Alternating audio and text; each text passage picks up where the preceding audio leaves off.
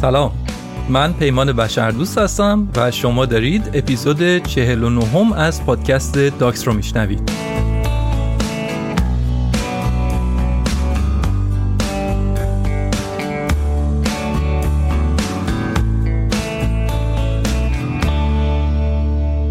هر سال هزاران فستیوال موسیقی در آمریکا برگزار میشه و یکی از اونا فستیوال بزرگیه که در ایالت پنسیلوانیا اجرا میشه که از خیلی جهات یه جشنواره متفاوت و منحصر به فرد به حساب میاد.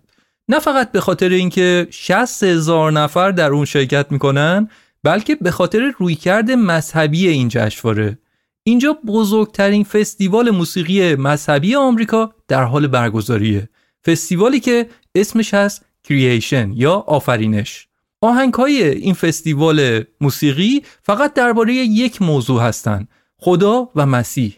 بیشتر این 60,000 نفر زیر 25 سال سن دارن. دختر و پسرایی هستن که از ظاهرشون اصلا نمیشه 1% هم حدس زد که اینا آدمای مذهبی باشن. نه شرکت کننده ها و نه خواننده ها. یعنی از ظاهر هر دوتاشون نمیشه متوجه شد که اینا آدمای مذهبی هستن. در ظاهر همه چیز شبیه به بقیه فستیوال هایی هست که جوونا اونجا میرن که شادی بکنن، از خود بی خود بشن و بتر کنن. اما در اینجا جو متفاوته. هم خواننده ها و هم تماشاچی ها بسیار مذهبی هستن و میگم در حالی که ظاهرشون ظاهر مذهبی نیستش. شرکت کننده ها تمام آهنگ های مذهبی رو از بر هستن چون هوادارای پروپاگورس موسیقی مذهبی هستن. یعنی تک تک کلمه های هر آهنگ رو حفظن و با شور و حرارت با خواننده ها همخوانی میکنن. آدمایی که در این جشنواره هستن چنان به آهنگ دل میدن که به پهنای صورت اشک میریزن.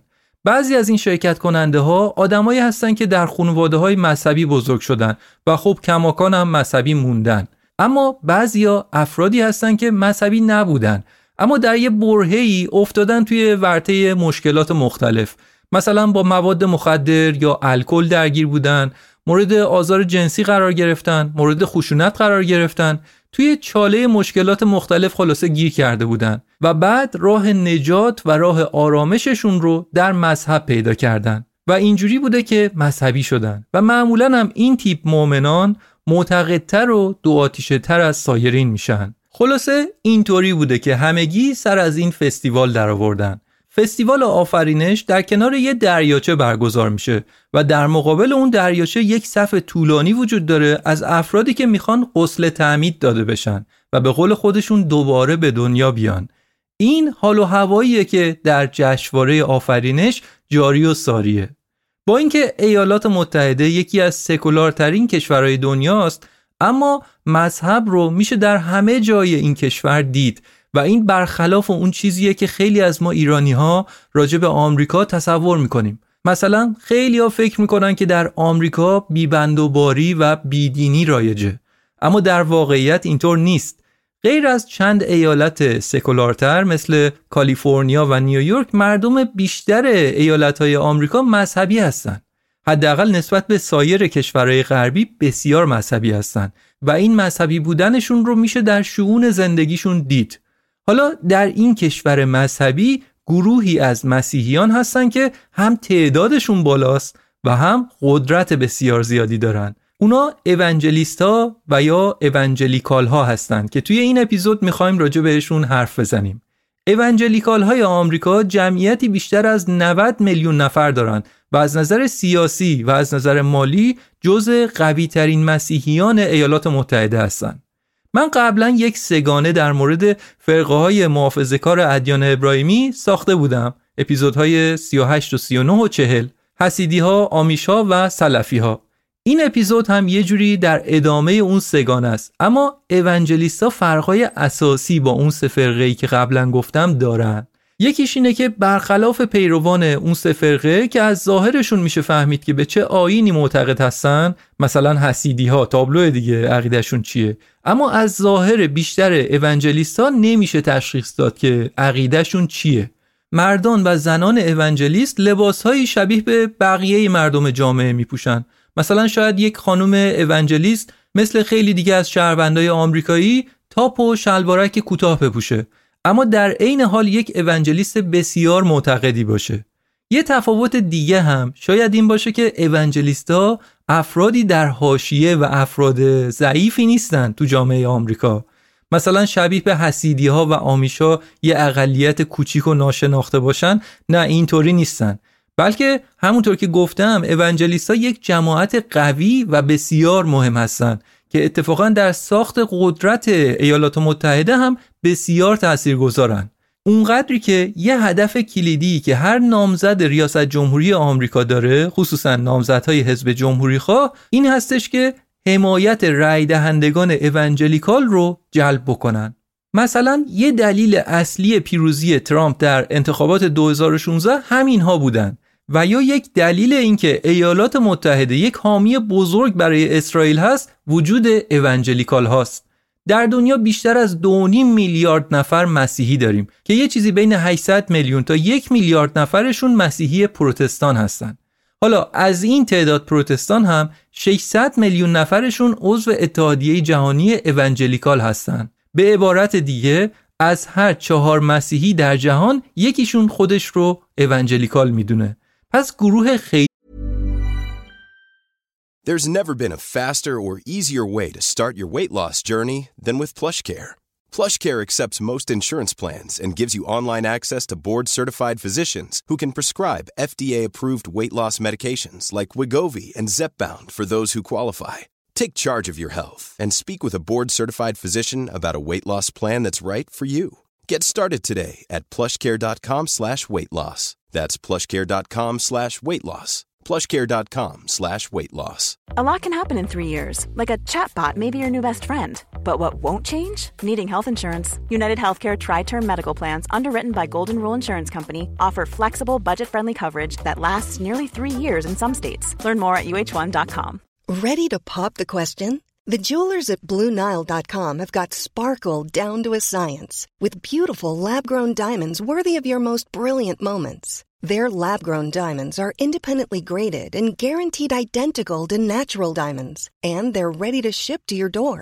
Go to BlueNile.com and use promo code LISTEN to get $50 off your purchase of $500 or more. That's code LISTEN at BlueNile.com for $50 off. BlueNile.com, code LISTEN. خیلی بزرگی هستن، اما ما راجع بهشون کم میدونیم. حداقل من خودم کم میدونستم و در موردشون کنجکاو بودم. حالا میخوایم ببینیم که اونجلیست‌ها کی هستن، تاریخ و ارزش‌هاشون چیه. توی این اپیزود میخوایم از جنبه‌های مختلف به این گروه مذهبی مهم نگاه بکنیم. میخوایم در ادامه به فستیوال آفرینش برگردیم، ببینیم در این فستیوال چه خبره. بعد به ایالت ویرجینیا میریم، با یک کشیش مسلح آشنا میشیم که بعد از کلیسا توی ماشین گشت پلیس میشینه و مظنونین رو موعظه میکنه، ارشاد میکنه. بعد به موزه آفرینش در ایالت کنتاکی میریم که طراحی شده که بازدید کننده هاش رو متقاعد کنه که جهان فقط 6000 سال عمر داره، چند میلیارد سال عمر نداره، 6000 سال عمر داره. بعد از اون یه تکه پا به ایالت جورجیا میریم و با کریس و گروه شبه نظامی ناسیونالیست مسیحیش آشنا میشیم. بعدم نگاهی به شورش تسخیر کنگره آمریکا در سال 2021 میندازیم که ببینیم نقش اونجلیکال ها چی بوده. و دست آخرم بر فراز منطقه آرماگدون در اسرائیل پای نطق آخرالزمانی یک کشیش اونجلیکال میشینیم. خب حالا که کنجکاویتون یه خورده قلقلک داده شد، دونه دونه اینایی که گفتم رو میخوام براتون تعریف کنم.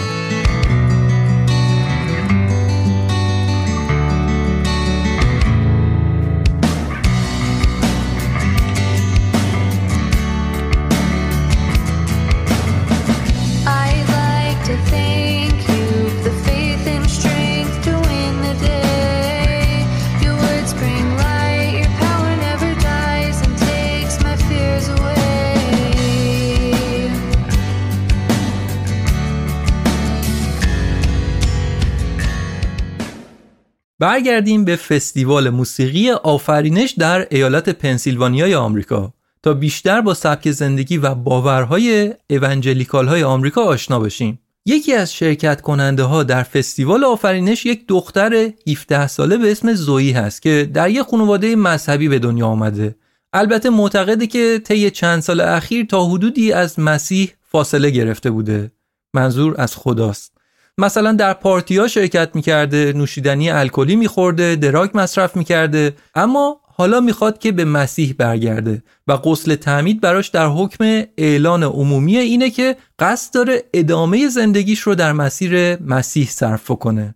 اونجلیکال‌ها تحت عنوان مسیحیان از نوزاده شده یا نیوبورن هم شناخته میشن، به این معنی که ممکنه که بارها و بارها به مسیح ایمان بیاری، ایمانت قوی‌تر بشه و اعلام کنی که دوباره متولد شدی. یعنی مهم نیست که تو پیش از این هم خودت رو مسیحی میدونستی، اما اون لحظه ای که ناگهان به قول خودشون به فیض روح القدس نور ایمان رو در قلبت احساس میکنی، اون موقعه که به یه مسیحی واقعی تبدیل میشی. این تجربه ایمان‌آوری مجدد معمولاً با غسل تعمید همراهه و برای همین هم این فستیوال در کنار یک دریاچه برگزار میشه. در داخل آب دو کشیش با لباس شخصی تا کمر وارد آب شدن و داوطلبایی که در یک صف طولانی منتظر موندن رو غسل تعمید میدن. زویی هم یکی از اوناست که بعد از موندن در صف اومد و وارد آب دریاچه شد و تا نیمه بدنش توی آب فرو رفت و دستاش رو زبدری روی سینه‌اش گذاشت. یکی از کشیش‌ها از زویی پرسید که مایلی که غسل تعمید داده بشی؟ زویی با خوشحالی جواب داد آره لطفاً. کشیش پرسید که باور داری که عیسی پروردگارته؟ و زویی با صدای بلندی گفت که بله.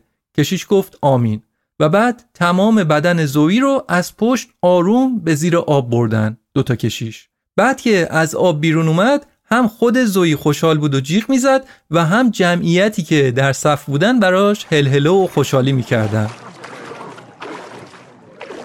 Zoe, you desire to be baptized. Yes, please. Do you believe in Jesus as your Lord and Savior? Yes. Amen. Ready? Yes. Baptize in the name of Son and Holy Spirit.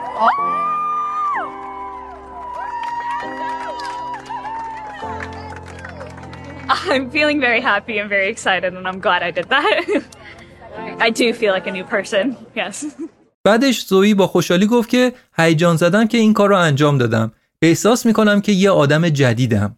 صف غسل تعمید برای ساعتها ادامه داره و مردها و زنها و حتی کودکان زیادی غسل تعمید داده میشن.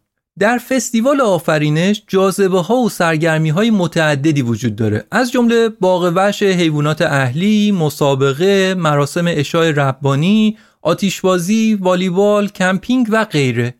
اما هرچی باشه این یه فستیوال موسیقیه و حول اجرای زنده موسیقی شکل گرفته و جالب این که همه جور موسیقی رو میشه توی این فستیوال پیدا کرد، از گروه‌های پسرونه گرفته تا رپرهای مد روس، از پاپ جریان اصلی گرفته تا راک و البته حتی اجراهای سنگین متال. چیزی که اینجا مهمه اینه که هنرمند کلمات مذهبی رو در اثرش بیان بکنه. هوادارا هم عین همون واکنش‌هایی رو نشون میدن که در کنسرت‌های دیگه می‌بینید. فقط به نظر میرسه که با تمام هیجان و شور و حالشون مراقبن که دستایی که به هوا بردن و تکون میدن حالتهای خاصی پیدا نکنه که یه وقت ضد مسیحی و یا جنسی به نظر برسه. یکی از بندهایی که اجرا داره گروهی به اسم جنگ اعصار یا War of Ages. اعضای گروه کاملا شبیه به یک گروه غیر مذهبی هستن و بعضیاشون موهای بلندی دارن و دیوانوار هد میزنن، موهاشون رو توی هوا میچرخونن، روی بدن هر کدومشون کلی تتو دیده میشه. اما اعضا تلاش دارن با هنرشون جدال با شیطان رو به تصویر بکشن. یه نکته جالب هم اینه که حتی اون خالکوبی هاشون هم مذهبیه، مثلا الهام گرفته از مکاشفه یوحناست یا مبارزه آخرالزمانی فرشتگان با شیاطین رو به تصویر میکشه. تتوهای روی بدن خواننده ها رو میگم. صنعت موسیقی مسیحی خیلی بزرگه و گردش مالی عظیمی هم داره. در این حال هنرمندا در پس هر اجرا همیشه توجه مخاطب رو به یه پیام اجتماعی یا سیاسی هم جلب میکنن. یکی از این پیام‌های اصلی سیاسی اجتماعی که هم خیلی محوریه و هم خیلی مجادله برانگیزه، مخالفت با سخت جنینه. در واقع اصلا یکی از اسپانسرهای اصلی این فستیوال یک سازمانیه به اسم نجات لکلک‌ها. منظور لکلک‌هاییه که بچه میارن و یه سازمان غیر انتفاعیه که در زمینه مخالفت با سخت جنین فعالیت میکنه. اعضای پرشمار این سازمان در گوش و کنار فستیوال آفرینش برای تبلیغ دیدگاه‌هاشون درباره سقط جنین در تکاپو و تلاشن. این سازمان ابایی هم بابت استفاده از ابزارهای شوکه کننده یا به نظر بعضیا منزجر کننده نداره. مثلا با لاستیک چیزی شبیه به جنین انسان رو ساختن در اندازه واقعی با وزن واقعی که آدم‌ها و مخصوصاً بچه‌هایی که در فستیوال هستن میتونن این جنین رو در دست بگیرن و لمس بکنن و هدف این برگزار کننده ها هم همینه که آدم‌ها جنین رو لمس بکنن، حسش کنن و متقاعد بشن که نباید سقط جنین کرد. به طبع این کارشون منتقدهای زیادی هم داره. خیلی‌ها میگن که این شستشوی مغزی بچه‌هاست و نباید چنین چیزی رو به بچه‌ها نشون داد. دومین موضوع محوری در فستیوال تاکید روی پرهیز یا خودداری از عمل جنسیه. غرفه‌هایی در فستیوال هست که توشون حلقه‌های پاکدامنی فروخته میشه. حالا حلقه پاکدامنی چیه؟ خیلی از کلیساهای اونجلیکال پیروان نوجوان و جوونشون رو ترغیب میکنن که در مراسمی تعهد خودشون رو به پاکدامنی تا پیش از ازدواج مسیحی اعلام بکنن. جوونایی که عهد پاکدامنی میبندن این حلقه ها رو شبیه به حلقه های ازدواج به عنوان نماد و نشانه از تصمیمشون توی دستشون میندازن. البته این سنت در کلیسای کاتولیک هم رایجه. خب میدونیم که در فستیوال های موسیقی آدم ها نوشیدنی الکلی و خصوصا آبجو زیاد می نوشن. اما یکی از چیزهای جالبی که توی این فستیوال آفرینش میتونید پیدا کنید آبجوهای اونجلیکاله. میکده یا باری که در فستیوال هست کاملا شبیه به بارهای معمولیه. لیوانها و تمام اجزا هم شبیه به میکده های معمولیه. اما در اینجا به جای آبجوی معمول آبجوی ریشه گیاه میفروشن که یه جور نوشیدنی گازدار غیر الکلیه، شبیه به چیزی که ما توی ایران میگفتیم آبجوی اسلامی. گردوندن این فستیوال کسب و کار پر رونقیه. یک بلیت معمولی فستیوال $90 قیمتشه و قیمت بلیت‌های VIP تا $800 هم میرسه. غیر از این در این فستیوال 4 روزه اعانه قابل توجهی هم جمع‌آوری میشه. اما فقط چند دقیقه بعد از جمع‌آوری این اعانات به نظر میرسه که خشم خداوند گریبانگیر این فستیوال شد. طوفان شدیدی در گرفت و تمام بند و بساط فستیوال رو به هم ریخت. شرکت کننده ها هم هر کدوم میخواستن که خودشون رو به یه جای آروم و امن برسونن. برگزار کننده و داوطلبا سراسیمه تلاش میکردن که غرفه هاشون رو جمع آوری بکنن تا خسارت بیشتری بهشون وارد نشه. خلاصه بلبشویی بود و وسط این هاگیر واگیر چند نفر جمع شده بودن که به برگزار کننده های فستیوال اعتراض کنن. البته اعتراضشون به این نبود که چرا مثلا برنامه‌ریزیتون خوب نبوده، فرضاً وضعیت آب و هوا رو بررسی نکردید یا چرا فضای فستیوال رو جوری تدارک ندیدید که در برابر چنین طوفانی آسیب‌پذیر نباشه. نه، راجع به اینا نبوده، بلکه باور داشتن سیاست‌های مالی برگزارکننده‌ها خشم خداوند رو برانگیخته و حالا خداوند با این طوفان داره مجازاتشون میکنه.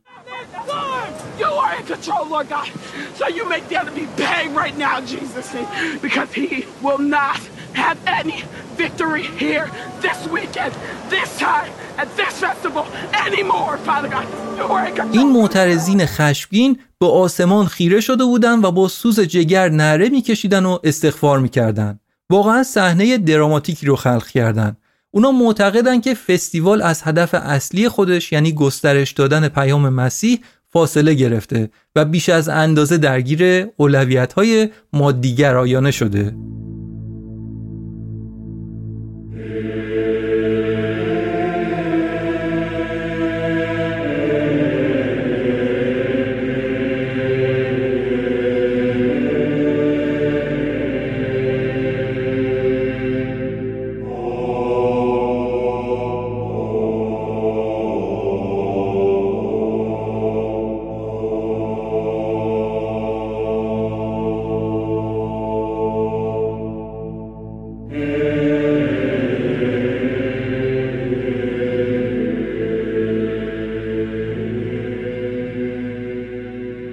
به اونجلیست‌ها میگن پروتستان‌های محافظه‌کار. محافظه‌کاریشون چه مدلیه؟ اصلاً این که اون اول اپیزود گفتم خیلی از آمریکایی‌ها به شدت مذهبی هستن یعنی چه مدلی هستن؟ برای اینکه جواب رو بگیریم به شهر کوچیک لیسبورگ ایالت فلوریدا میریم. جایی که مردمش خیلی مذهبی هستن و در این شهر کوچیک 22000 نفری 151 کلیسا وجود داره. دیگه حساب کار دستتون بیاد. برای همین یک رقابت خاصی بین کلیساها در جذب مخاطب در جریانه. مثلا از خیابون که میخوای رد بشی محاله که به گروه‌های مبلغ مذهبی بر نخوری و خفتت نکنن. قصدشون اینه که شما رو به کلیسای خودشون دعوت کنن و تعداد اعضای کلیساشون رو بیشتر کنن. در این شهر مدارس ویژه مذهبی هم وجود داره. مدارسی هستن که خصوصی هستن و توجه و تمرکز ویژه‌ای به مذهب دارن. مثلا هر روز 1 ساعت کلاس انجیل دارن. یکی از آموزه هایی که به بچه ها یاد میدن پرهیز هست. پرهیز از گناه و خصوصا پرهیز از رابطه جنسی پیش از ازدواج. حالا خیلی از اینا شبیه مدارس ما هم هست و این حرفا برای ماها باز خاطره است، اما در کانتکست غربی اگه نگاه کنید عجیبه. مثلا اگه شما با اروپا مقایسه کنید، مدارس اروپایی روش متفاوتی دارن. میگن که ما که نمیتونیم جلوی رابطه جوونا رو بگیریم، حداقل بهشون آگاهی و آموزش میدیم. در مدارس آمریکا درسته که بچه‌ها در کنار همدیگه هستن و مدارس مختلطه و دخترها لباسایی که بخوان رو میپوشن، اما سیستم آموزشی راجع به رابطه حساسه و تأکیدش روی پرهیز از گناهانیه که انجیل گفته انجام ندید. خب اینم از مدرسه.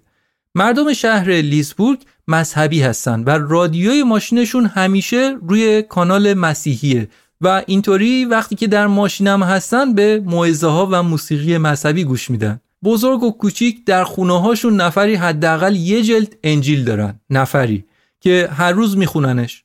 برای مردم شهر لیسبورگ به کلیسا رفتن در روز یکشنبه نه تنها یک وظیفه مذهبیه، بلکه اصلا یک فعالیت اجتماعی لذت بخشه. تمام خانواده با هم به کلیسا میرن. بعد از موعظه موسیقی اجرا میکنن، سرودهای جمعی مذهبی میخونن، اشک میریزن، احساساتی میشن و مسئله مهم اینه که اعانه میدن به کلیسا، پول میدن و با این پولا کلیسا یک نهاد قوی میشه که میتونه کلی کار بکنه. کارهای خیریه، مثلا بیمارستان درست میکنن، برای بیخانمانها سرپناه میسازن و کارهای خوبی که اعضای کلیسا احساس میکنن که کاراشون خداگونه است و در طرف درست جامعه و در جایگاه درستی از جامعه هستن و خلاصه مجموعه اینها کمک میکنن که این افراد روی عقایدشون بمونن و راضی باشن از اون چیزی که هستن و سبک زندگیشون رو هم حفظ میکنن. خب حالا وقتشه که بریم به شهر کوچیک لویزا در ایالت ویرجینیا، جایی که ایمان حتی راهش رو به نهاد مجری قانون هم باز کرده. صبح یکشنبه است. کشیش کلیسای اصلی شهر مارک اوکاتر خودش رو برای خطابش آماده میکنه. مارک یه مرد سفید پوست میان ساله. وقتی که مارک از روی صندلیش در اتاق کارش بلند میشه که بره و مراسم یکشنبه رو اجرا کنه، به جای ردای کشیشی کلت کمریش رو برمیداره و اون رو پشت شلوارش جاسازی میکنه. بعدم کتش رو میپوشه که اسلحه‌اش دیگه زیرش پنهان میشه. مارک میگه که من اسلحه حمل کنم چون بخشی از شغل یک کشیش محافظت از مردم مسیحیه، هم محافظت معنوی و هم محافظت فیزیکی. این بخشی از شغلمه و من خیلی جدی میگیرمش. خیلی از دیدگاه‌های این کشیش مسلح بسیار محافظه‌کارانه و مجادله برانگیزن. چند دقیقه بعد مارک در جایگاهش جلوی کلیسا ایستاده. اون کتاب مقدسی رو که در دست داره رو به جمعیت بالا میاره و میگه که این کتاب میگه همجنسگرایی یک گناهه، دقیقاً شبیه به دروغ گفتن، دقیقاً شبیه به دزدی، شبیه به رابطه جنسی غیر مجاز. این گناهان در چشم خداوند کاملاً مساوی‌اند. اگه از مسیر درست منحرف بشید برای همیشه به جهنم میرید. مارک برای انتقال مؤثرتر پیامش ابزارهای چند رسانه‌ای هم داره. کنار خودش یه مانیتور داره که حضار در کلیسا اون رو میبینن و روی اون تصویری از 2 پله برقی دیده میشه. پله برقی سمت راست به سمت بالا میره و انتهای مسیرش غرق در نوره و پله برقی سمت چپ پایین میره، جایی که شراره‌های آتش انتظار گناهکاران رو میکشن. مارک به تصویر اشاره میکنه و رو به جمعیت میگه که پس انتخاب ساده است مگه نه؟ کی میخواد بره پایین و سوخته بشه؟ و از چهره‌های متأثر حاضرین میشه حدس زد که موعظه کشیش موفق از آب در اومده. اما مأموریت مارک برای پایبند کردن مردم به اصول اخلاقی مد نظرش فقط به موعظه در محراب کلیسا ختم نمیشه. بعد از مراسم مارک انجیلش رو در خانه خدا میذاره و کلیسا رو قبل از رفتن به یه مأموریت نامعمول میبنده. دم در یک افسر پلیس منتظر مارکه. چند دقیقه بعد هر دو سوار ون پلیس مشغول گشتنی‌اند. مارک توی این گشتنی حضور داره تا شونه به شونه مجریان قانون برای کسایی که از راه راست منحرف شدن موعظه بکنه. خیلی زود هوا تاریک میشه. افسر پلیس یه ماشین رو به خاطر سرعت زیادش متوقف میکنه. راننده این ماشین یه دختر 20 ساله به اسم کورتنیه. افسر پلیس با نزدیک شدن به ماشین کورتنی متوجه بوی ماریجوانا شده. برای همین از پشت به دستای کورتنی دستفن میزنه. توی تاریکی سنگینی که فقط با نور چراغ قوه و چراغ ماشینا کمی روشن شده، همه چیز اضطراب‌آوره. کورتنی وحشت‌زده است و نگرانه که آیا قراره که به زندان بره؟ افسر پلیس حقوق کورتنی رو براش قرائت میکنه. بعد مشغول بازرسی ماشین میشه و دختر رو با مارک، یعنی همون کشیش مسلح قصه ما، تنها میذاره. مارک هم از فرصت استفاده میکنه و شروع به موعظه میکنه که آره، ما میتونیم گناهی رو که انجام میدیم انتخاب بکنیم، اما نمیتونیم عواقبی که اون گناه برامون داره رو انتخاب کنیم. این حرف به نظرت منطقیه؟ کورتنی هم که غافلگیر شده بود و نگران زندان رفتن بود، برای تنها چیزی که آمادگی نداشت موعظه شدن بود، اونم در حالی که دستاش از پشت بسته شده. برای همین فقط به مارک میگفت که من خیلی ترسیدم. We get to pick the sin that we want to do, but we don't get to pick the consequence or when it comes. Does that make sense? I'm so scared.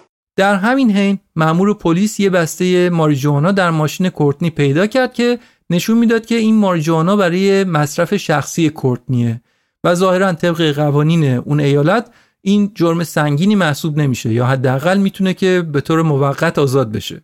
برای همین مأمور پلیس دستبند کورتنی رو باز کرد و دوباره عرصه رو به مارک داد تا دختر رو ارشاد کنه. مارک خطابش رو از سر گرفت. اون معتقده که خدا این پیشامد رو سر راه این دختر جوان قرار داده تا اون رو به خودش بیاره. گرچه که دختر جوان آشکارا از سر و کار داشتن با مارک کلافه شده و بی توجه به حرفاش سوار ماشین میشه و میره. ولی در این سمت ماجرا افسر پلیس و مارک از این که تونستن به مأموریت الهیشون عمل کنن عمیقاً خوشحال و راضی هستن و فکر میکنن که مسیحیای نمونه‌ای هستن و حتی به شوخی به همدیگه میگن که بعد از مرگمون در بهشت وقتی که نوح رو دیدم بهش اینطور میگم و چنان میشنوم.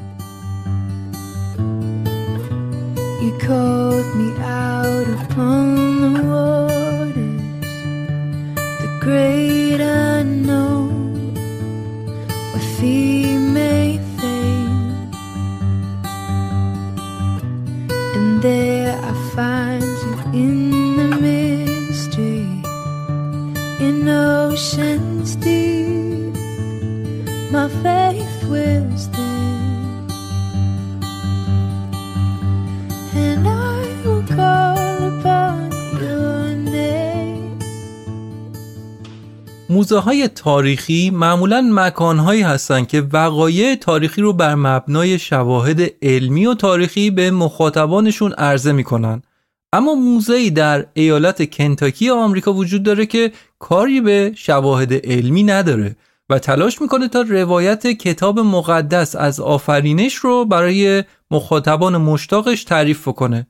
اسم این موزه هست موزه آفرینش و در شهر کوچیک و آروم ویلیامستاون ایالت کنتاکی قرار گرفته. هر روز صدها گردشگر به این شهر میان تا از یک موزه منحصر به فرد بازدید بکنن. اولین گام از مسیر بازدید از این موزه تماشای فیلمیه که بیگ بنگ و فرگشت 14 میلیارد ساله جهان رو رد میکنه. این فیلم که جلوه‌های ویژه خیره کننده‌ای داره، حجم عظیمی از اطلاعات شبه علمی رو در خودش جا داده و مدعی میشه که آفرینش کل جهان در عرض 6 روز و تقریباً 6000 سال پیش اتفاق افتاده، درست به همون شکلی که در کتاب مقدس توصیف شده. این اعتقاداتیه که از یک مکتب فکری میاد به اسم کرییشنیسم یا آفرینشگرایی و میبینید چقدر اسم همه اینها آفرینش هستش، همون فستیوال، همین موزه، هم این مکتب فکری. با اینکه اعتقادات این مکتب فکری از لحاظ علمی فقط از نظر علمی اعتباری نداره، اما در حال حاضر 42% از آمریکایی‌ها بهش باور دارن. یعنی میگن که دنیا در 6000 سال پیش خلق شده، در حالی که خب دیرینشناسا، زمینشناسا و فسیلشناسا میگن که زمین چندین میلیارد سال عمر داره. جالب اینجاست که اینطور نیست که آدم‌های معتقد به این مکتب فکری آدم‌های بی‌سوادی باشن. نه، کلی هم دانشمند بینشون دارن. مثلا توی همین موزه آفرینش 10 نفر دانشمند کار میکنن. همه این 10 نفر دانشمند از دانشگاه‌های معتبر مثل هاروارد مدرک خودشون رو دریافت کردن. یکی از این دانشمندا خانم گابریلا هینس است و دکترای خودش رو در حوزه دیرینه‌شناسی و جغرافیا گرفته. دکتر هینس که هدایت گروهی از بازدیدکننده ها رو به عهده داره میگه که من شما رو به باغ عدن وارد میکنم و بعد اونا رو به محوطه‌ای وارد میکنه که بر اساس توصیف‌های کتاب مقدس از باغ عدن طراحی شده. باغ پوشیده شده از ماکت‌های حیوونا، گیاهان، صخره‌ها، چشمه‌ها و چیزهای دیگه‌ای که قراره توی چنین باغی وجود داشته باشه. حتی از جلوه‌های صوتی استفاده کردن تا تجربه بازدیدکننده ها رو هرچه بیشتر به توصیفات کتاب مقدس نزدیک بکنن. دانشمندانی که در این موزه کار میکنن به اون چه که در دانشگاه‌هاشون یاد گرفتن پشت کردن. اونها کتاب مقدس رو به عنوان شاهدی برای پشتیبانی از نظریه هاشون انتخاب کردن. یعنی باور دارن که جهان هستی در 6000 سال پیش و ظرف 6 روز آفریده شده و معتقدن که تمام موجودات زنده در یکی از این 6 روز آفریده شدن. تمام موجودات زنده یعنی انسان‌ها، حیوانات و حتی دایناسورها. به همین دلیله که در این موزه ماکت دایناسورها در کنار گوزها و فیلها و حتی آدم و حوا در کنار هم همه هستن. دکتر هینز حین راهنمایی گردشگرا در فضای موزه دقیقاً به همین مسئله اشاره میکنه و تاکید میکنه که آدم و حوا و دایناسورها همزمان و در یک محیط مشترک با همدیگه زندگی میکردن. گرچه که میدونیم شواهد متعدد و نظریات معتبر علمی وجود داره که نشون میدن بین انقراض دایناسورها و پیدایش اولین انسانها 60 میلیون سال فاصله بوده، اما ایشون برای اون نظریات ارزشی قائل نیست. بر اساس نظر دکتر گابریلا هینز، فرگشت انسان یا نظریه تکامل یک نظریه کاملا غلط و توطئه آمیزه که به دست دانشمندان خدا ناباور سرهمبندی شده. ایشون معتقده که از اونجایی که دانشمندای مدافع فرگشت جهانشناسی مسیحی ندارن، پس خیلی هم نمیشه ازشون توقعی داشت که به صداقت و حقیقت تعهدی داشته باشن. موزه آفرینش رو یک سازمان آفرینشگرا به اسم پاسخ‌ها در سفر پیدایش اداره میکنه. اسم مؤسسه هست Answers in Genesis. مدیران این مجموعه برای تبلیغ دیدگاهاشون فقط به این موزه منحصر به فرد و عظیم هم بسنده نکردن. گروه‌های توریستی بعد از بازدید از این موزه سوار اتوبوس میشن و بعد از 30 دقیقه به یه جاذبه توریستی خارق‌العاده میرسن. این جاذبه یک کشتی غول‌پیکره که در خشکی ساخته شده. در واقع کشتی نوح رو خواستن که شبیه سازی بکنن. خیلی از بازدیدکننده ها صدها کیلومتر رو از سراسر آمریکا طی کردن تا برای تماشای موزه کشتی نوح به کنتاکی بیان.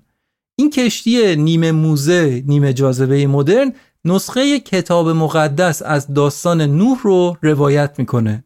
این سازه غولاسا 150 متر طول داره، 15 متر ارتفاع داره و بیشتر از 5000 تن وزنشه. بلیت ورودی به کشتی تقریباً $50.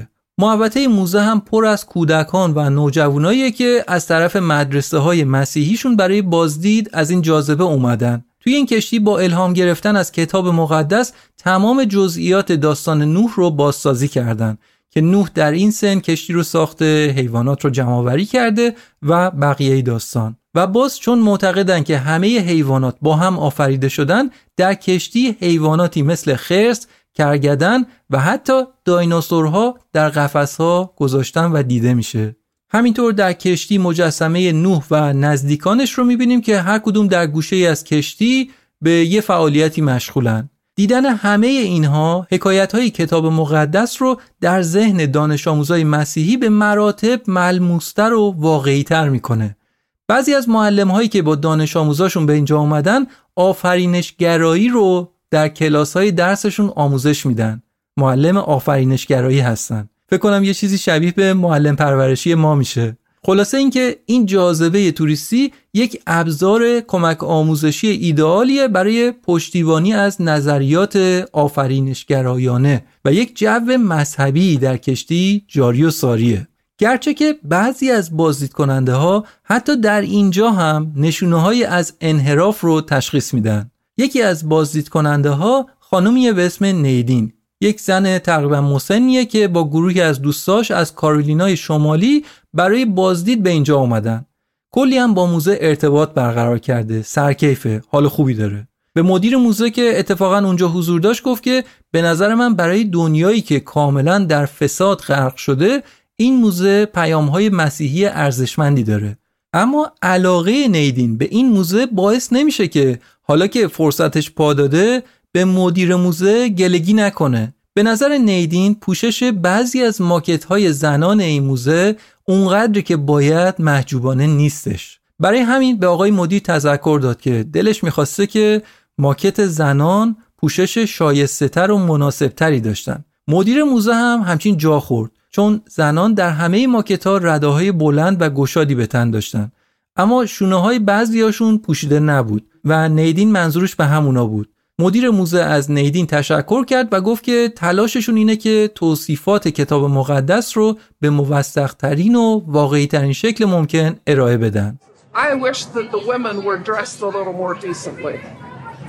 The women in New York, the Noah's wife and the three daughters-in-law. Really? You know, some of the wax figures I think are a little bit. I wish it was a little more modest. Thank you for that. Hey. We try to be as authentic as we could. این کشتی بزرگ، این سازه بزرگ مذهبی با کمک سرمایه‌گذاری خصوصی ساخته شده و بیشتر از 100 میلیون دلار هزینه داشته و اصلی ترین جاذبه همین مجموعه مذهبی تفریحیه. گرچه که تنها جاذبه‌اش هم نیست، غذاخوری و زیپلاین و باغوش و بخشای دیگه هم داره، اما آسش همین کشتی نوحه که یه جورایی دیزنیلند جهان مسیحیه و سود زیادی رو برای صاحبای این مجموعه به ارمغان میاره. مدیر مجموعه میگه که قبل از ساختن این کشتی ما یه کمپانی 30 میلیون دلاری بودیم، ولی الان حدود 110 میلیون دلار ارزش داریم و میتونیم بازدید کننده های بیشتری داشته باشیم.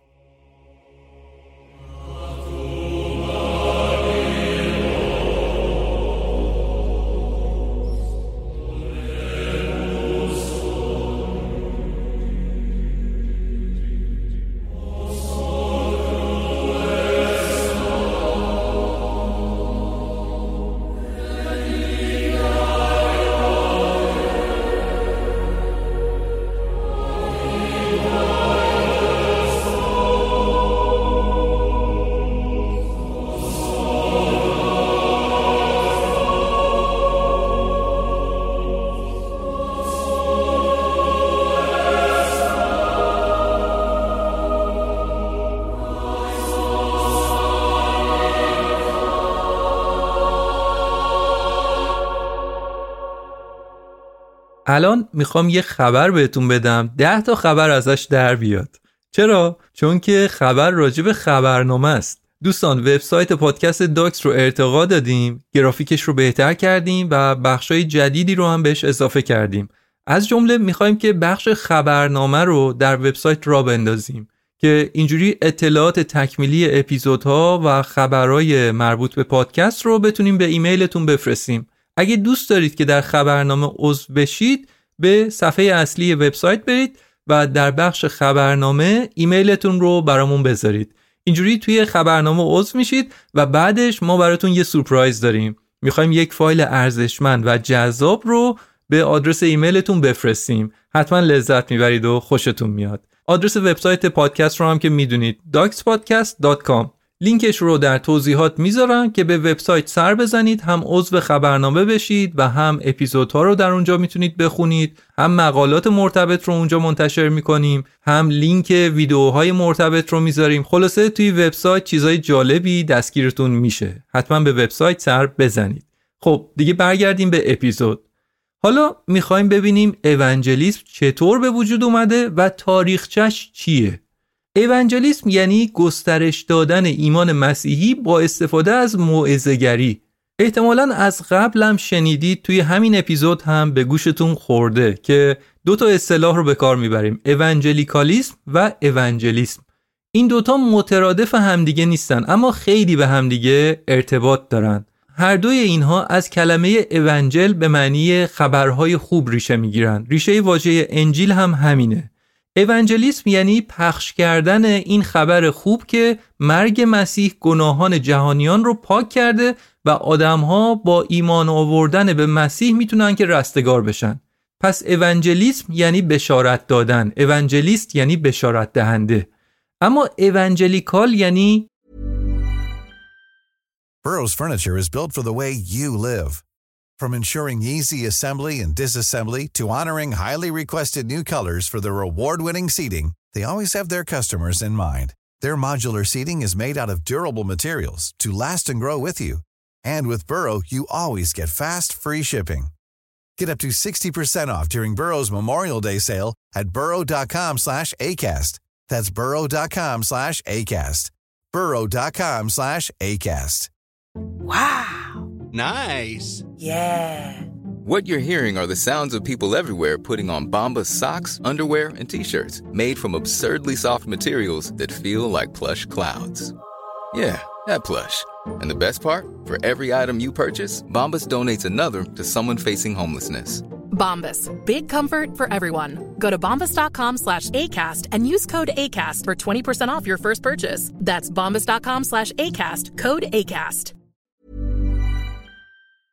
مسیحی انجیلی، مسیحیت انجیلی و اونجلیکاله که اشاره به این شاخه مذهبی داره. قبلا توی همین اپیزودم گفتیم که اونجلیکال ها شاخه ای از مسیحیان پروتستان هستن. پس تاریخ اونجلیکالیسم با اصلاحات پروتستانی مارتین لوتر در قرن 16 میلادی آغاز میشه. دوره‌ایه که پاپ اون زمان به دنبال افزایش درآمدهای کلیسای کاتولیک بود. برنامه‌هایی مثل فروش بهش، فروختن آمرزشنامه و مغفرت گناهان در ازای پول. در سال 1517 مارتین لوتر تز 95 ماده‌ای خودش رو به در کلیسای کاستل در ویتنبرگ نصب کرد که ویتنبرگ یک شهر کوچیک آلمانیه. ادعای کلیسای کاتولیک این بود که فقط پشیمانی از گناه کافی نیست، بلکه یک فرد گناهکار باید کفاره هم بپردازه، باید پول بده تا نشون بده که خالصانه پشیمونه. در مقابل لوتر و تمام پروتستانایی که بعد از اون اومدن باور داشتن که فقط ایمانه که میتونه ما رو به رستگاری برسونه و دیگه نیاز به چیز دیگه ای نیست.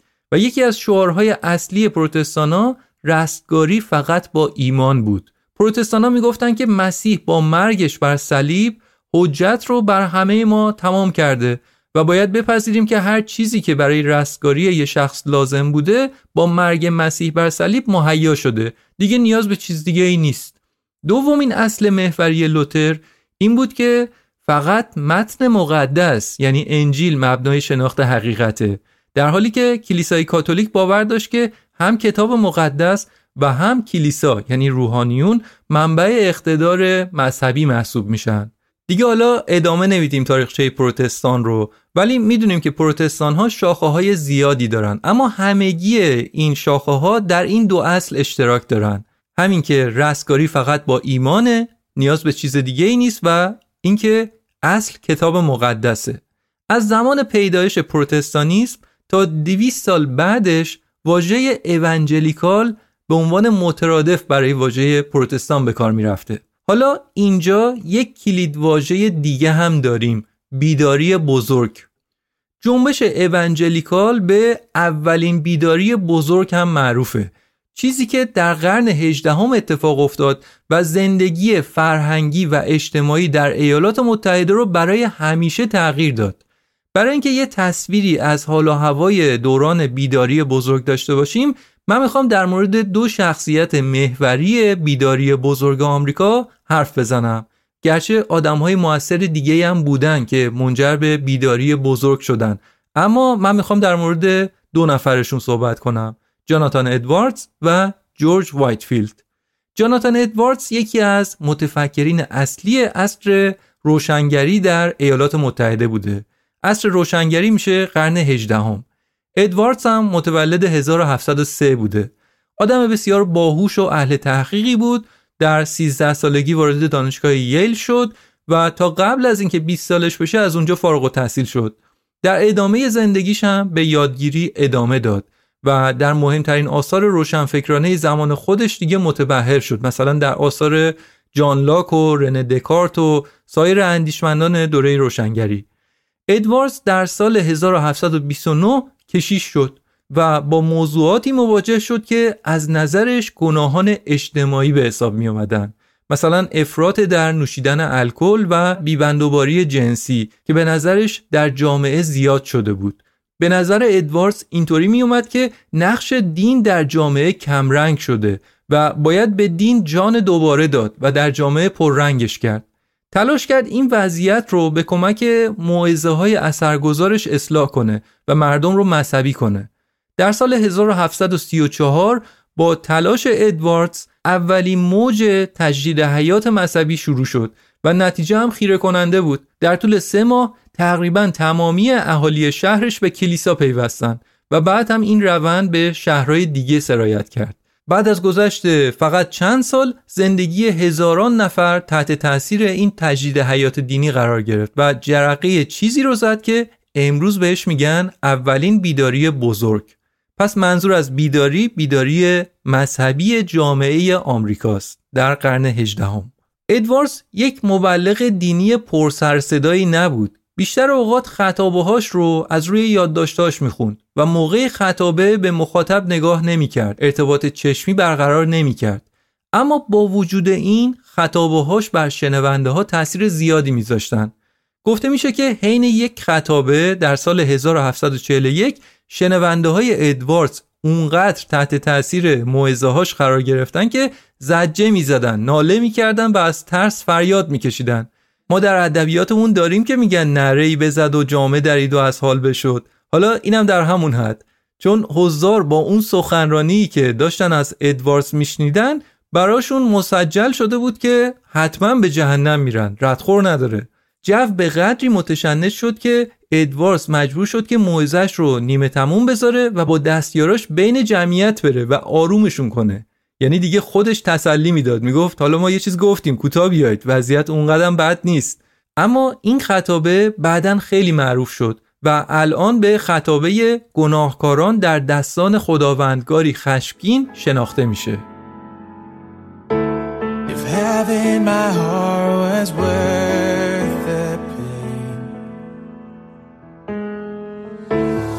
Joy could you see beyond the grave? If love found my soul worth dying for, how wonderful, how glorious, my Savior's scars, victorious. اما با وجود اهمیت بالای موعظه‌های ادواردز، جورج وایتفیلد رو مؤثرترین فرد در بیداری بزرگ آمریکا میشناسن. وایتفیلد یک مبلغ مذهبی بریتانیایی بود و در مناطق مختلفی در سراسر بریتانیا و کلونی‌های آمریکایی موعظه میکرد. اون موقع چون هنوز آمریکا زیر سلطه بریتانیا بود و هنوز کشور مستقلی نشده بود، وایتفیلد هم در بریتانیا و هم در آمریکا به شدت محبوب و پرآوازه شد. به قولی وایتفیلد اولین سوپراستار رسانه‌ای آمریکا بود. گرچه که خودش عضو کلیسای انگلیکان بود، ولی میراثی که به جا گذاشت به جنبش اونجلیکالیسم شکل داد. حالا این رو هم بگم، جالبه که چرا این آدم موفق بود و گفتم که تبدیل شد به سوپراستار رسانه‌ای آمریکا. چرا اینجوری شد؟ وایتفیلد در کودکیش شیفته تئاتر انگلیسی شد و رفت بازیگری رو یاد گرفت. در بزرگسالیش همین تجربهش در موعظه‌های دراماتیک و پر آب و تابش به کمکش اومدن. وایتفیلد در آکسفورد دوره کشیش شدن رو گذروند و بعداً در رشته هنر درس خوند و فارغ التحصیل شد. اما خب قصدش این بود که کشیش بشه. یعنی کسی که درس کشیش شدن رو خونده و ضمناً در کنارش هم هنر رو ادامه داده، ولی خب قراره که کشیش بشه. قدم اول برای کشیش شدن اینه که باید دستیار کشیش میشد که به این سمت میگن شماس. وایتفیلد در همون موقعیت دستیار کشیش در کلیسا چند تا موعظه داشت. فرصت دست داد و موعظه کرد، ولی انقدر که موعظه‌هاش رو دراماتیک و پرشور برگزار کرد که بهش اجازه کار در کلیسا رو ندادن. گفتن زیادی دیگه احساسی و پرشور حرف میزنی و کلیسا اون سطح از هیجان رو نمیپذیرفت. میگفتن موعظه باید طبق یک چارچوب کلاسیکی جلو بره. اینجوری بود که وایتفیلد از سر ناچاری موعظه‌هاش رو در خارج از کلیسا و در فضای باز اجرا کرد. از سر ناچاری بود، اما به نفعش تموم شد، چون که باعث شد که آدمای بیشتری پای منبرش بیان و اینم که پرشور موعظه‌هاش برای مردم اون زمان جذاب بود. تا 10,000 نفر در فضای باز می اومدن و پای صحبتاش می نشستن. اینطوری بود که وایتفیلد به محبوب ترین واعظ جنبش بیداری بزرگ آمریکا تبدیل شد. ببینید داریم راجع به دورانی حرف میزنیم که نه تلویزیون و رادیو هست، نه اینترنت هست و نه حتی برق هست. مذهب ولی برای مردم موضوع مهمیه و ضمناً هم با این شرایط خب مردم سرگرمی‌های زیادی ندارن، گزینه زیادی روی میز نیست. در چنین شرایطی اگه موعظه‌گری، کشیشی، هنری در شنته داشت، میتونست که خیلی ها رو با خودش همراه کنه. شاید هم دلیل اصلی موفقیت وایتفیلد همین بود که هنرمند بود، اجرا رو بلد بود، تأثیر گذاشتن روی مردم و نفوذ بر قلب‌ها رو بلد بود. در اون دوره بعضی از مناطق آمریکا به محلی برای بزهکاران و جنایتکاران خرده‌پا و بدهکاران تبدیل شده بود و وایتفیلد امیدوار بود که بتونه با بردن ایمان به اون مناطق سر و سامونی به وضع فرهنگی اجتماعی و البته اخروی ساکنین اونجا بده. برای همین تصمیم گرفت که به آمریکا مهاجرت کنه، اونم در زمانی که در لندن واسه خودش یک واعظ مشهور شده بود و آوازه‌ای رو دست و پا کرده بود. در اون سال در مجموع برای نزدیک به 1,000,000 نفر سخنرانی کرده بود، ولی خب دیگه تصمیم گرفت که به آمریکا مهاجرت کنه و در بعد به ورودش، یعنی فقط چند روز بعد از اینکه وارد آمریکا شد، به تشویق حامی‌هاش موعظه‌ای رو در فضای باز برگزار کرد. در کجا؟ در مقابل ساختمان دادگستری در فیلادلفیا.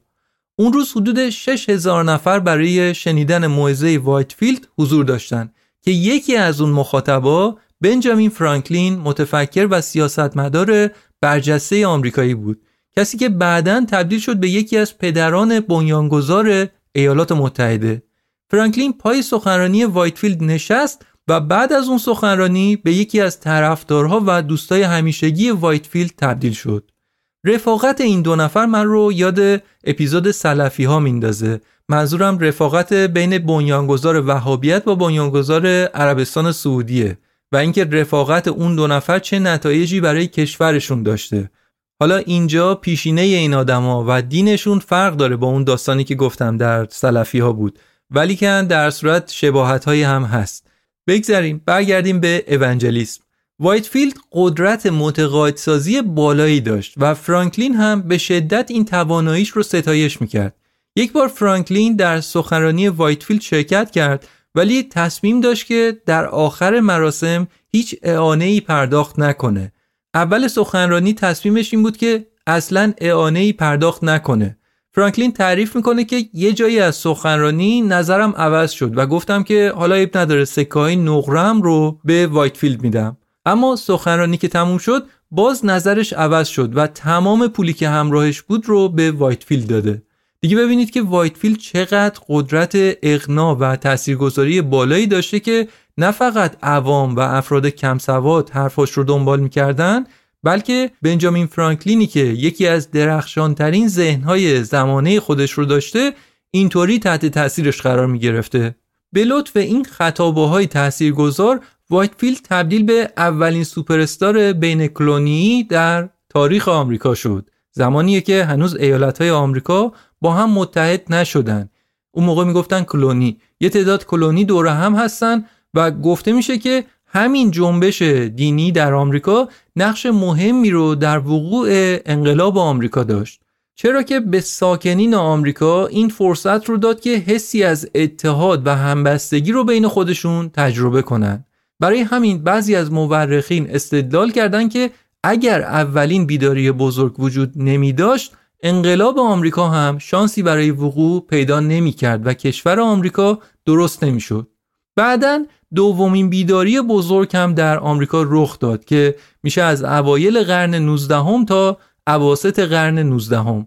اولین بیداری بزرگ اونجلیکالیسم امروزی رو به وجود آورد و دومین بیداری بزرگ هم اونجلیکالیسم رو به مذهب غالب در آمریکا تبدیل کرد. حالا که این تاریخچه رو گفتیم، الان دیگه میشه فهمید که چرا جامعه آمریکا مذهبیه، چون اساساً اتحاد ایالت‌ها و شکل گرفتن این کشور بر مبنای یک جنبش مذهبی شکل گرفته. مذهب و ملیت آمریکایی در هم تنیده هستند و برای همینه که مذهب، کلیسا، صلیب، اینها نمادهایی از ملیگرایی آمریکایی هستند. ضمناً این رو هم بگم که اونجلیکالیسم یک زیرشاخه عادی از پروتستان نیست، بلکه یک چتریه که چند زیرشاخه رو زیر خودش میگیره و خیلی از اعضای کلیساهای متودیست، باپتیست، انگلیکن و انواع دیگه کلیساهای پروتستان خودشون رو اونجلیکال هم میدونن. پس شاخه‌های اونجلیکال زیاده، اما همشون دارای 4 ویژگی هستن. ویژگی اول تمرکز بالا بر کتاب مقدسه که گفتم جلوترم. اونجلیست‌ها تمام باورها رو با سنجه متن مقدس میسنجن. اگه یه باور خلاف کتاب مقدس فرض بشه میذارنش کنار و اگه یک باور مطابق با کتاب مقدس به نظر برسه دیگه مهم نیست که چقدر عجیب یا مجادله برانگیز باشه، میگن باید بهش اعتماد کرد، بهش ایمان آورد. توی همین اپیزود هم میبینید دیگه، مثلا معتقدن که عمر دنیا 6000 ساله. ویژگی دوم اونجلیکال ها تسلیب گراییه. از نظر اونا به صلیب کشیده شدن مسیح یک ایثار برای گناههای نوع بشره و فقط ایمان به مسیح و بهره مند شدن از فیض اونه که میتونه یک شخص رو نجات بده. ویژگی سومشون اعتقاد به ایمان آوری دوباره است.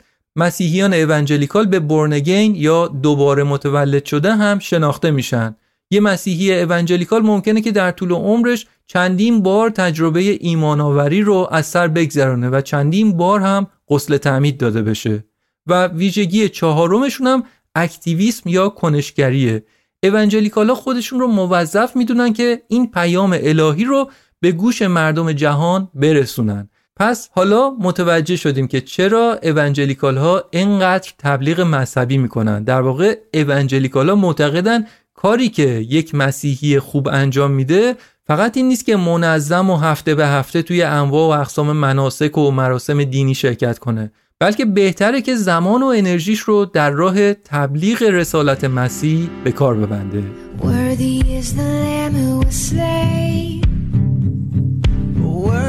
is the king who conquered the grave. Worthy is the lamb who was slain.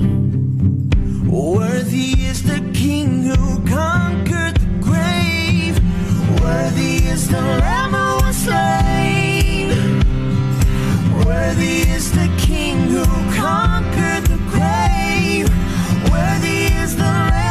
slain. Worthy, worthy, worthy. Oh, this is amazing grace. تا اینجا مثال‌هایی زدم از موزه، فستیوال موسیقی و مدرسه مذهبی و گفتیم که همگی اینها به تقویت پیام اونجلیکالیستی کمک میکنن. اما با همه این تلاش‌ها و تبلیغات هر سال شهروندای آمریکایی بیشتر و بیشتر به کلیسا پشت میکنن. بین سالهای 2009 تا 2019 جمعیت کسایی که از کلیسا خارج شدن در آمریکا از 17% رسیده به 26%. اونجلیکال ها همکیش های سابقشون رو که دیگه عضو کلیسا نیستن رو خائن میدونن و اونا رو از اجتماعی که درش بزرگ شدن طرد میکنن. حالا فکر کنید طرف از بچگیش در کلیسا و فعالیت‌های مذهبی حضور داشته و اصلاً اینکه یک شنبه‌ها صبح از خواب بلند شه و بره یه در رو در کلیسا ببینه بخشی از روتین زندگیشه، اما از طرفی هم دیگه به کلیسا اعتقاد نداره یا نمیخواد که زیاد مذهبی باشه، بنابراین دیگه حق نداره که در کلیسا شرکت کنه. یادتونه توی اپیزود آمیشها هم گفتم آمیشها هم پروتستان هستن و افرادی که به سنت آمیش پشت میکنن از جامعه آمیش طرد میشن. فرد طرد شده از نظر اجتماعی منزوی میشه. برای همین هم این افراد ناباور که از کلیسای اونجلیکالیست طرد شدن هر هفته یک شنبه برنامه دوره همی میذارن، همو میبینن، حرف میزنن، ساز میزنن و اتفاقا هم محل جمع شدنشون و ترتیب مناسکشون شبیه به کلیساست، اما انگار کلیساییه که مذهب رو ازش برداشتن. این آدما خیلی از کارهایی که قبلا در کلیسا با هم انجام میدادن رو الان هم دور هم انجام میدن. توی خیلی از ایالت‌های مذهبی‌تر آمریکا کنار گذاشتن مذهب تقریباً مثل پشت کردن به تمام فرهنگشون میمونه. برای همین خیلی از آدمایی که بزرگسال هستن و در واقع تصمیمشون به خودشون مربوطه، اما از ترس طرد شدن بی‌اعتقادیشون رو برای خانواده و نزدیکاشون افشا نمی‌کنن.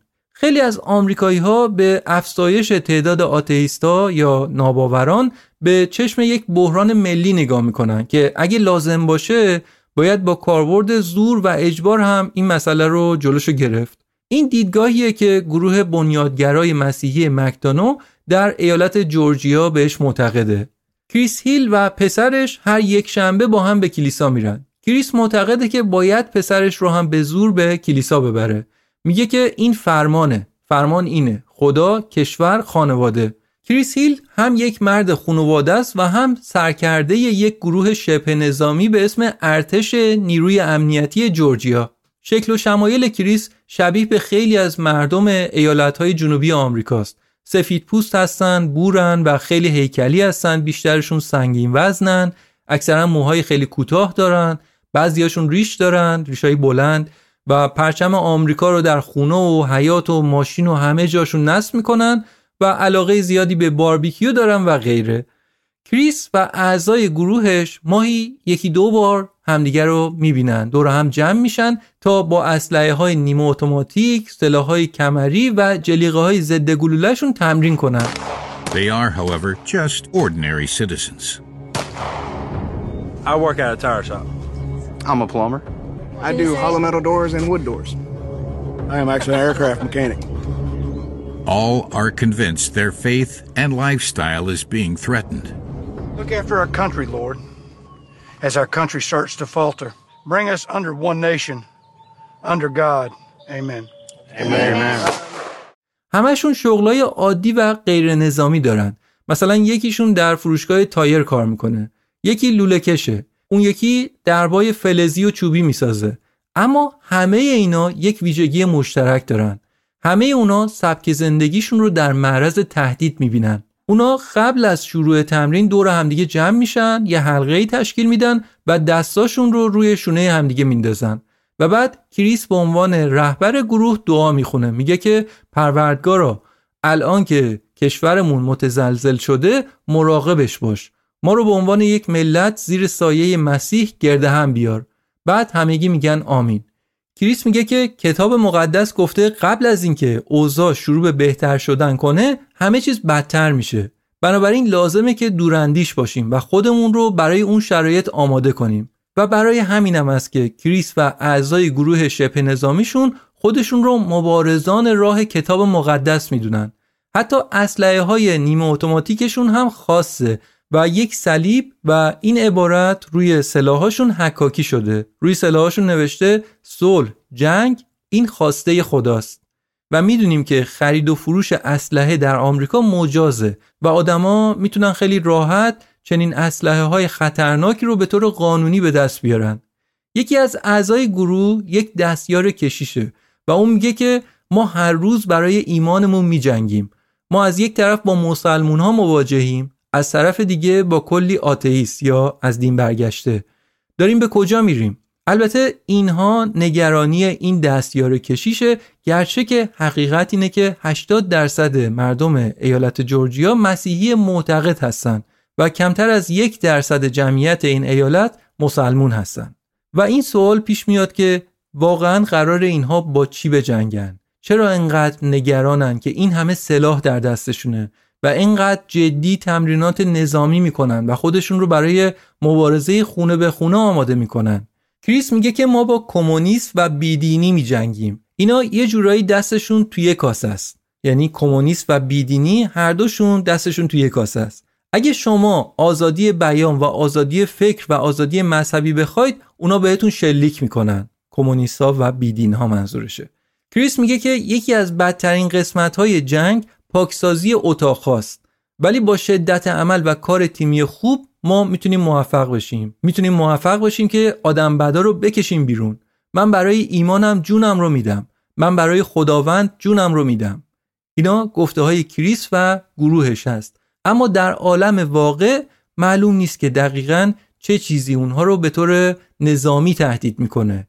به نظر خیلی‌ها تصورات افرادی مثل کریس توهمات بی‌پایه است، اما چیزی که معلومه اینه که کریس و رفقای تفنگدارش از جهانی که بیدین‌ها بهش حکومت کنن به شدت می‌ترسن.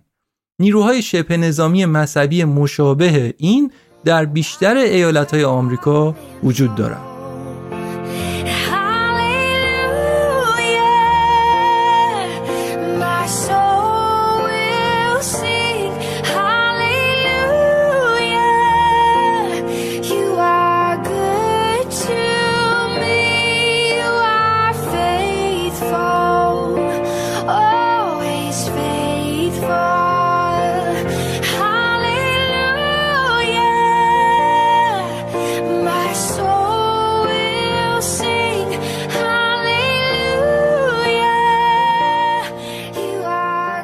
ترس، تئوری توطئه و دیگری هراسی از اصلی ترین موتورهای محرکه جریانهای اونجلیکال افراطی هستند. در سالهای گذشته بعضی از کشیش‌های اونجلیکال با سخنرانی‌های آتشین و جنجال برانگیزشون درباره سیاست موفق شدن که هوادارای زیادی رو به خودشون جذب بکنن. این کشیش‌های تندرو از پشت میزهای خطابه‌شون از یک جنگ فرهنگی و البته سیاسی حرف میزنن که اون جنگ ارزش‌های یهودی مسیحی جامعه رو به طور جدی تهدید میکنه. این سخنران‌های پرشور اتفاقا خیلی خوب از قدرت رسانه‌های جمعی و شبکه‌های اجتماعی هم آگاه هستن و از این ابزارها به طور مؤثر برای حساس کردن جامعه استفاده میکنن. These bunch of sex trafficking mongrels are about to be exposed. These bunch of pedophiles in Hollywood are going to be exposed for who they are. I don't care what you think about fraudulent Sleepy Joe. He's a sex trafficking, demon-possessed mongrel. ما اینجا داریم از دو جریان محافظه‌کار صحبت می‌کنیم. یه جریان سنتی مسیحی که از قدیم بر اونجلیکالیسم آمریکایی حکمفرما بوده و همیشه هم از بانفوذترین مخالفای سخت جنین و همجنسگرایی و حقوق ترنس‌ها و هر اون چیزیه که مخالف متن مقدس میدونن بودن و در مقابلش یه جریان نوظهور راستگرایی افراطی هم قد علم کرده که حتی از قبلی هم آتیش تندتری داره، طوری که به مخالفان سیاسی خودشون انگ کفر میزنن. مثلا جو بایدن رئیس جمهور آمریکا رو که یک مسیحی کاتولیک هست رو یک کافر فاسد میدونن که داره آمریکا رو به سمت تباهی اجتماعی هدایت میکنه. یادآوری کنم ما در این اپیزود نمیخوایم راجع به سیاست‌های بایدن یا ترامپ یا سایرین صحبت بکنیم. ما اینجا داریم راجع به اونجلیست‌ها صحبت میکنیم و نحوه برخورد اینها با ترامپ، با بایدن و سایرین رو به عنوان مثال داریم فقط اینجا میگیم، ولی قصدمون ارزیابی و یا پشتیبانی از صحبت‌های این سیاستمدارا نیستش. خیلی‌ها یورش هوادارای ترامپ به کنگره رو هم نتیجه این موعظه‌های تندروانه میدونن. دارم زمانی رو میگم که جو بایدن به عنوان برنده انتخابات سال 2020 اعلام شده بود و ترامپ نتیجه انتخابات رو نمیپذیرفت. اونجا بود که خیلی از طرفدارای ترامپ که آدمای از جنس کریس و گروه شبه نظامیش بودن راه افتادن به سمت واشنگتن دی سی و کنگره آمریکا رو در 6 ژانویه 2021 اشغال کردند. حدود 10,000 شورشی راستگرا به محوطه کنگره وارد شدند و از این تعداد 1200 نفرشون موفق شدن که به خود ساختمون کنگره هم وارد بشن.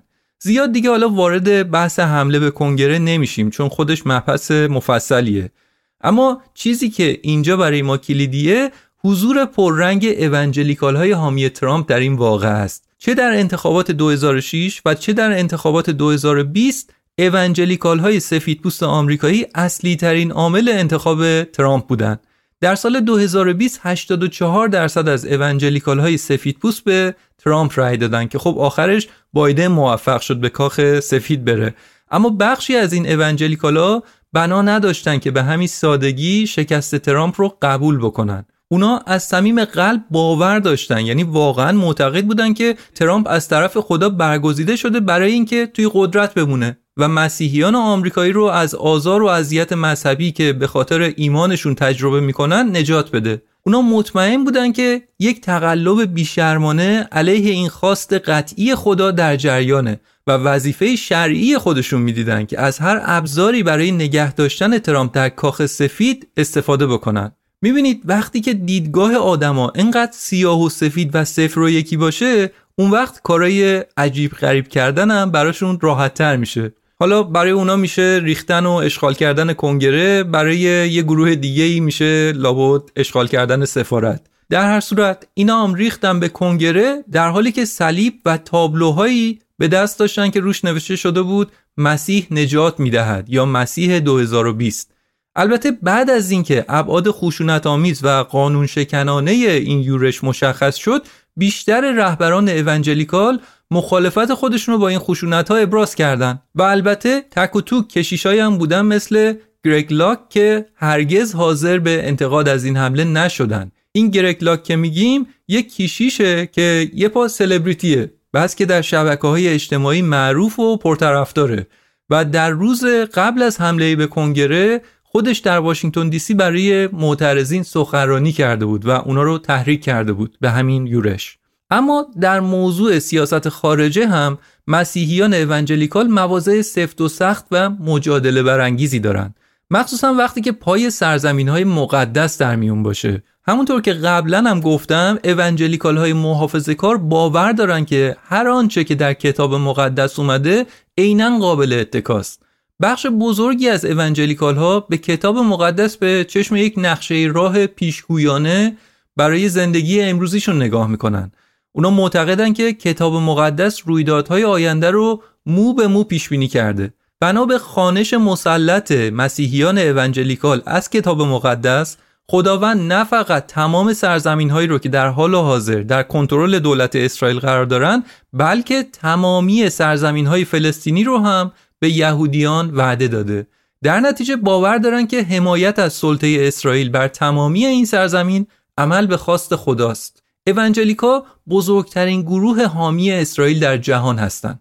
توی دوتا اپیزودی که در مورد نتانیاهو ساختم گفتم که لابی اسرائیل در آمریکا چقدر قویه و احتمالاً تصور بیشتر آدما اینه که لابی اسرائیل در آمریکا عمدتاً به یهودیان آمریکایی اتکا داره. اما حقیقت اینه که این لابی بیشترین حمایت رو از ساکنین ایالت‌های مسیحی‌تر آمریکا دریافت می‌کنه، یعنی اونجلیکال هایی که قاطعانه سرزمین‌های اسرائیلی و فلسطینی رو متعلق به یهودی‌ها می‌دونن. درسته که بیشتر حمایت‌های مالی به اسرائیل رو یهودی‌ها پرداخت می‌کنن، اما یادمون نره که در آمریکا بیشتر از 90 میلیون مسیحی اونجلیکال وجود داره که تقریباً 70% این جمعیت خودشون رو حامی اسرائیل میدونن، یعنی 63 میلیون نفر، و اون 30% باقی مونده هم معتقدن که دولت اسرائیل باید بر کل مناطق اسرائیل و فلسطین کنونی سلطه داشته باشه و این یعنی 27 میلیون نفر طرفدار پروپاگورس، در حالی که جمعیت یهودیان دنیا کلاً 16 میلیون نفره که تازه‌ش هم تمام یهودی‌ها هم حامی سیاست‌های دولت اسرائیل نیستن. پس اینجوریه که اونجلیکال های آمریکا قدرتمندترین حامیان اسرائیل هستن و برای همینه که کاندیداهای ریاست جمهوری آمریکا مسابقه میذارن روی این که بگن بیشترین حامی اسرائیل هستن، چون که میخوان که رأی 90 میلیون نفر رو داشته باشن. اصلا تعدادی از مسیحیان اونجلیکال هر سال در قالب یه سری تورهای پرطرفدار به اسرائیل میرن. سفر میکنن میرن به اسرائیل، گروه‌های 10-20 نفره همراه با یک تور لیدر که تور لیدر معمولا یک کشیش اونجلیکاله. یکی از این کشیش‌ها اروین بکستره که کشیش کلیسای اونجلیکال اند تایم یا آخرالزمان هست. این کلیسا هر سال برای اعضاش 2 سفر به اسرائیل برنامه‌ریزی میکنه که از آمریکا به اسرائیل برن و بتونن محل رخ دادن پیشگویی‌های کتاب مقدس رو از نزدیک ملاقات بکنن.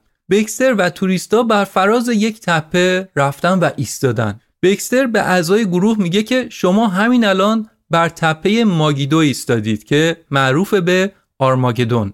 میتونیم اینجا رو محل تحقق مهمترین پیشگویی‌های کتاب مقدس بدونیم، چون مکاشفه یوحنا دقیقاً همینجا و در این نقطه آغاز میشه. و حالا اینجای صحبت‌های بکستر جالبه. بکستر ادعا میکنه، میگه که کتاب مقدس میگه روسیه، ایران، اتیوپی، لیبی، ترکیه و ملت‌های دیگه زیر پرچم سازمان ملل خواهند آمد و دقیقاً از همین منطقه به اسرائیل حمله خواهند کرد. میتونید تصور کنید هزاران تانک همینجا توی همین دشت مقابلمون میقررند، میجنگند، آتش به پا میکنند. میتونید Planning for your next trip? Elevate your travel style with Quince. Quince has all the jet-setting essentials you'll want for your next getaway, like European linen, premium luggage options, buttery soft Italian leather bags, and so much more. And it's all priced at 50 to 80% less than similar brands. Plus, Quince only works with factories that use safe and ethical manufacturing practices. Pack your bags with high-quality essentials you'll be wearing for vacations to come with Quince. Go to quince.com/pack for free shipping and 365-day returns. Mom deserves the best, and there's no better place to shop for Mother's Day than Whole Foods Market. They're your destination for unbeatable savings, from premium gifts to show-stopping flowers and irresistible desserts. Start by saving 33% with Prime on all body care and candles. Then get a 15-stem bunch of tulips for just $9.99 each with Prime. Round out Mom's menu with festive rosé, irresistible berry chantilly cake, and more special treats. Come celebrate Mother's Day at Whole Foods Market. Imagine the softest sheets you've ever felt. Now imagine them getting even softer over time. That's what you'll feel with Bowl and Branch's organic cotton sheets. In a recent customer survey, 96% replied that Bowl and Branch sheets get softer with every wash. Start getting your best night's sleep in these sheets that get softer and softer for years to come. Try their sheets with a 30-night guarantee. Plus, get 15% off your first order at bowlandbranch.com. Code BUTTERY. Exclusions apply. See site for details. تصور کنید هواپیماهای جت سفیرکشان از بالای سر عبور میکنند. مبارزه شدید و ترسناکی میشه. The Bible teaches that Russia, Iran, Ethiopia, Libya, Turkey and other nations will come down under a UN flag and they will invade Israel at this particular point. Can you imagine? Thousands of tanks out here in this valley, rumbling, fighting, firing. Can you imagine jet airplanes screaming overhead? The battle is going to be fierce. این جنگ سهمگین که این موعظه‌گر توصیفش میکنه مبارزه آرماگدونه که طبق پیشبینی کتاب مقدس مسیحیان قراره که دقیقاً در همون نقطه از اسرائیل به وقوع بپیونده. کی؟ در چه زمانی؟ درست به محض اینکه اسرائیل با جمعیتی یکسره یهودی بر تمامی این سرزمین‌ها حاکمیت داشته باشه. پس انگیزه اصلی اونها از حمایت کردن اسرائیل زمین چینی برای وقوع جنگ آخرالزمانه که بهش اعتقاد دارن. جنگی که بکستر میگه که در اون 2/3 یهودیان اسرائیل کشته میشن، اما آخر قصه خوشه، چون پایان خوشی برای مسیحیان اونجلیکال داره. بکستر میگه که وقتی که چیزی به شکست اسرائیل باقی نمونده، عیسی مسیح شخصاً مداخله خواهد کرد.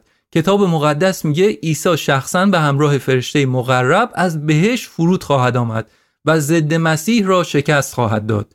در آن زمان شیطان برای 1000 سال در بند خواهد شد و ما برای عیسی مسیح پادشاه پادشاهان و سرور سروران تاجگذاری خواهیم کرد. اینها رو بکستر میگه و در حالی داره اینا رو میگه که جمعیت اطرافش، همون توریستایی که با خودش از آمریکا آورده، به شدت تحت تاثیر قرار گرفتن و احساساتی شدن. پس دلیل اینکه مسیحیان اونجلیکال انقدر طرفدار اسرائیل هستن اینه، یعنی اعتقادات آخرالزمانیشونه.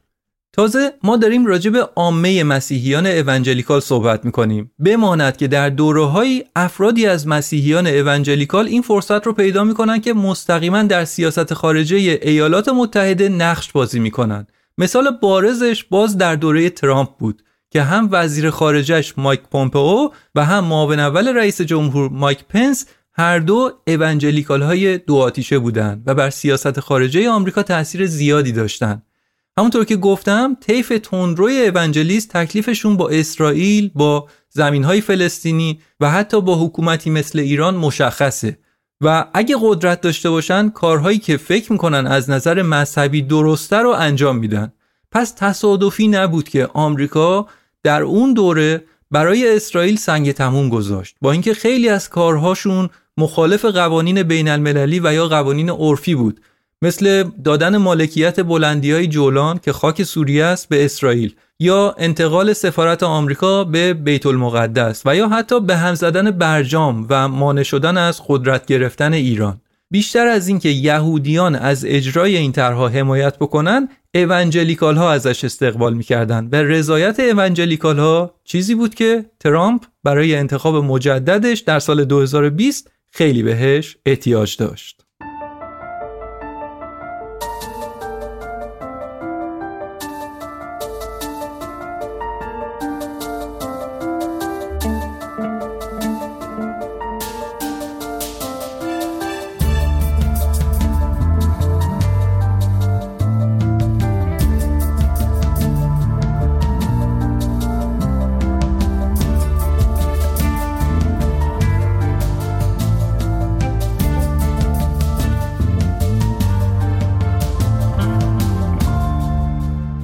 چیزی که شنیدید اپیزود 49 پادکست داکس بود.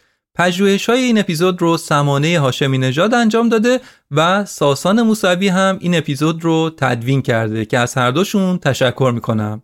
انتشار این اپیزود مصادف شده با سومین سالگرد شروع به کار پادکست داکس. مرسی که در این 3 سال و این 49 اپیزود همراه من بودید، حمایت کردید و این حمایت و حضورتون انگیزه قوی شد برای اینکه کار رو ادامه بدم. گرچه واقعا با وجود مشغله کاری و مشغله شخصی راحت نبوده و راحت نیست، اما حمایت و همراهی شما باعث میشه که خودم رو متعهد بدونم که از هر زمان کوچیکی که به دست میارم برای ساخت پادکست استفاده بکنم. 3 سال پیش برای این شروع به ساخت پادکست کردم، چون فکر میکردم برای منی که دور از ایران هستم این شاید تنها کاری باشه که میتونم برای کشور و مردمی که دوست دارم انجام بدم. منظورم تلاش برای گسترش آگاهیه. هنوز هم بر همین عهد هستم و باعث افتخارمه که این سفر و این ماجراجویی رو با هم ادامه میدیم. یادتون نره که به وبسایت سر بزنید و در خبرنامه عضو بشید و یه هدیه هم از طرف ما بگیرید. دمتون گرم و تا اپیزود بعدی، خداحافظ.